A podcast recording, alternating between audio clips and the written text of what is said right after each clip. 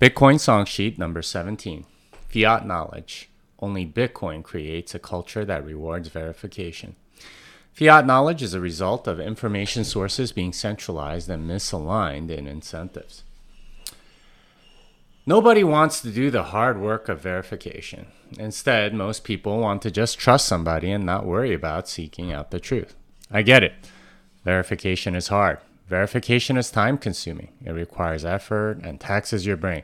This because the truth does not give itself up easily, especially when obscured by the people that want to get away with something.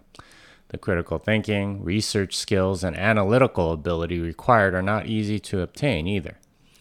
Unfortunately, the fewer people who verify, the more trusted third parties become a problem. This is not just true in Bitcoin custody, as we're all too familiar with in the light of Three Arrows Capital, Voyager, and BlockFi, but in all sorts of other fields. The metaf- metaphorical cookie jar is very tempting for the trusted third parties. Fiat knowledge. There are two kinds of knowledge the kind that you have verified yourself, this bet is comfortable, and the kind that you are told, unless you're an experimental physicist, E equals mc squared. The kind that we verified ourselves should be the one that we're more willing to stick out our necks for. But sadly, this is not the case.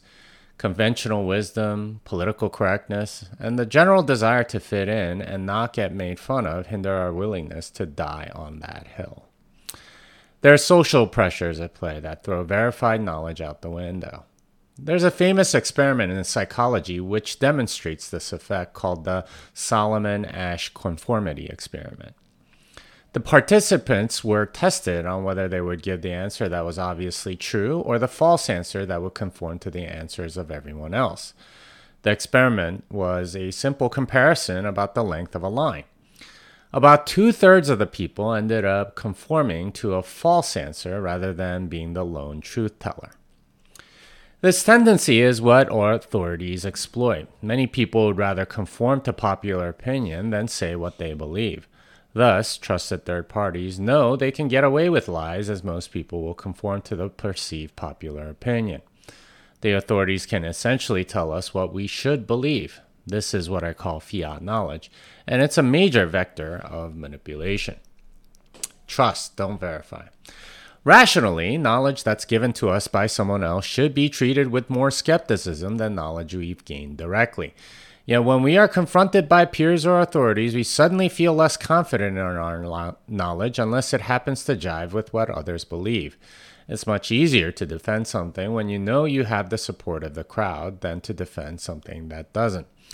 This is especially true of specialized or technical knowledge. It's much easier to rely on an authority's conclusion than to come up with your own.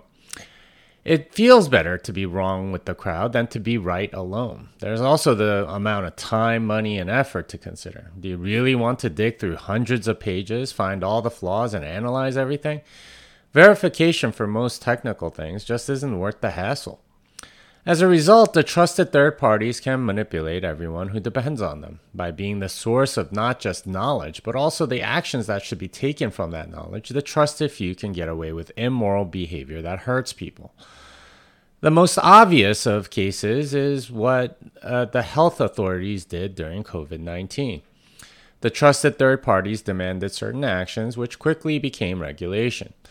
Anyone questioning the main narrative got canceled and called an extremist. Rather than having to seek the truth and defend it, most people took the intellectually lazier route of defending whatever the authorities said. It's just a lot less hassle to do what we're told, even if truth is sacrificed. Verification is simply too costly. These costs include significant harassment, many enemies, and denied opportunities. Getting along with the powers that be generally means trusting, not verifying. Hidden costs of trust. Of course, trusting authorities is a Faustian bargain. Sacrificing the truth has some serious consequences. First, trusting means that you will get manipulated by the people in authority. The demand for trust is a game of power. Giving in necessarily means that you've given up some power. These include the power to object or think for yourself. The authorities will demand crazier and crazier beliefs as a test of compliance. Stalin, for example, had meetings at 4 a.m. and put on music and demanded everyone dance except for himself. This may sound ridiculous, but is it really more ridiculous than masking outdoors during the summer? Second, trusting means that your sense of reality will be seriously distorted. Whenever there's disagreement on an issue, there will always be arguments for both sides. Instead of verifying, the temptation will be to pick what you want to be true first and then adopt the arguments for that side. Not only is this seriously lazy, but it leaves you very vulnerable to believing a bunch of lies. This is a great way to disconnect from reality and suffer when your desired belief is found to be false. Think about all the people that lost a ton of money on Ponzi schemes. Most of them wanted to believe and didn't seek truth and suffered as a result. Third, trusting means that you never learn responsibility. Going with the crowd is always much easier than learning to defend something unpopular. But it also makes you depend on others for your arguments. You never really learn the arguments the same way you would if you prioritize truth. Many people never learn to verify in the same way that many people never learn to custody their own keys. They don't want the headache of responsibility. They'd rather live life letting others do the work for them. This is the attitude of little children, not full grown adults. And sadly, immaturity and irresponsible behavior seem to be the norm, even for older adults fiat knowledge economy. In a sense, fiat money is a subset of the fiat knowledge as uh, the whole system of central banking was set up to exploit the lack of verification by people. This gave free rein to authorities who wanted to get away with immoral behavior. The current central bank backed fiat monetary system is obscure and difficult to understand. This is so that the mechanism of theft is harder to discover. The trust don't verify mentality surrounds this system. For example, why is it so difficult to audit the Fed? Gary North, in his book, talks about being a staffer for Ron Paul. He tells of how he wanted to know who were the shareholders of the Federal Reserve. It was apparently taboo even to ask that question on the Hill. Why is that? Could it be that the people getting rich from the current system want to continue their grift? The underlying dynamic at play is that trust, don't verify mentality allows those in power to get away with unethical behavior. At some level, trust is broken so someone can do something they wouldn't do in full daylight. Because so much money is printed through the current monetary system, there's an added emphasis on the dynamics of power. There are monetary rewards and rent seeking positions available to those who will say what those in power want them to say so the truth is further obscured. Trust flows to these designated experts, and verification becomes even more costly. Modern day knowledge. As a result, fiat knowledge thrives because of fiat money. As more money flows toward designated experts, they have more means to obscure their findings and make it more difficult to verify, therefore ossifying their rent seeking position. The sad result is that almost all knowledge people have is now based on trust, not verification. Given the incentives of the experts, this knowledge is likely not reflecting reality. Instead of a market based on rational analysis by independent verifiers, we have a lot more centralization where trust in a particular group of experts is the norm. The distortions this produces are great, as is the obscuring of truth. Fiat intellectuals. The result is a phenomenon that I like to call fiat intellectuals. These are people that say enough buzzwords to sound like they know what they are talking about, but don't actually know very much. These gullible dupes know that most people won't verify what they say, and they are conf- confident enough in their obscuring abilities to uh, cast doubt on the few people that do. In our space, the most obvious of these are the business school types that talk about blockchain as if it's some magical device. This also goes for people that want to bring up quantum computing or proof of stake. They know enough to sound smart, but haven't verified anything. They trust some authority, which usually means that they have been manipulated into believing they know something. You can always tell these people have been manipulated by some of the ridiculous platitudes they spout. The truth is some, probably somewhere in between. So many people working on this thing probably means that there's something useful there. Fiat intellectuals are lazy and can't be bothered to actually learn the topic and instead rely on other people to tell them what's true. Sadly, most of the people in power, whether it be C level executives, VCs, or politicians, are very much fiat intellectuals and are ripe for manipulation. This is why so many altcoins have such high valuations. Almost every investor, even very big ones, do not verify, they trust. Think about what happened with Luna and how many large players were involved in that complete disaster. Galaxy, 3AC, and Celsius are just three names that were in the news recently due to this. They didn't verify and instead picked and chose what they wanted to believe.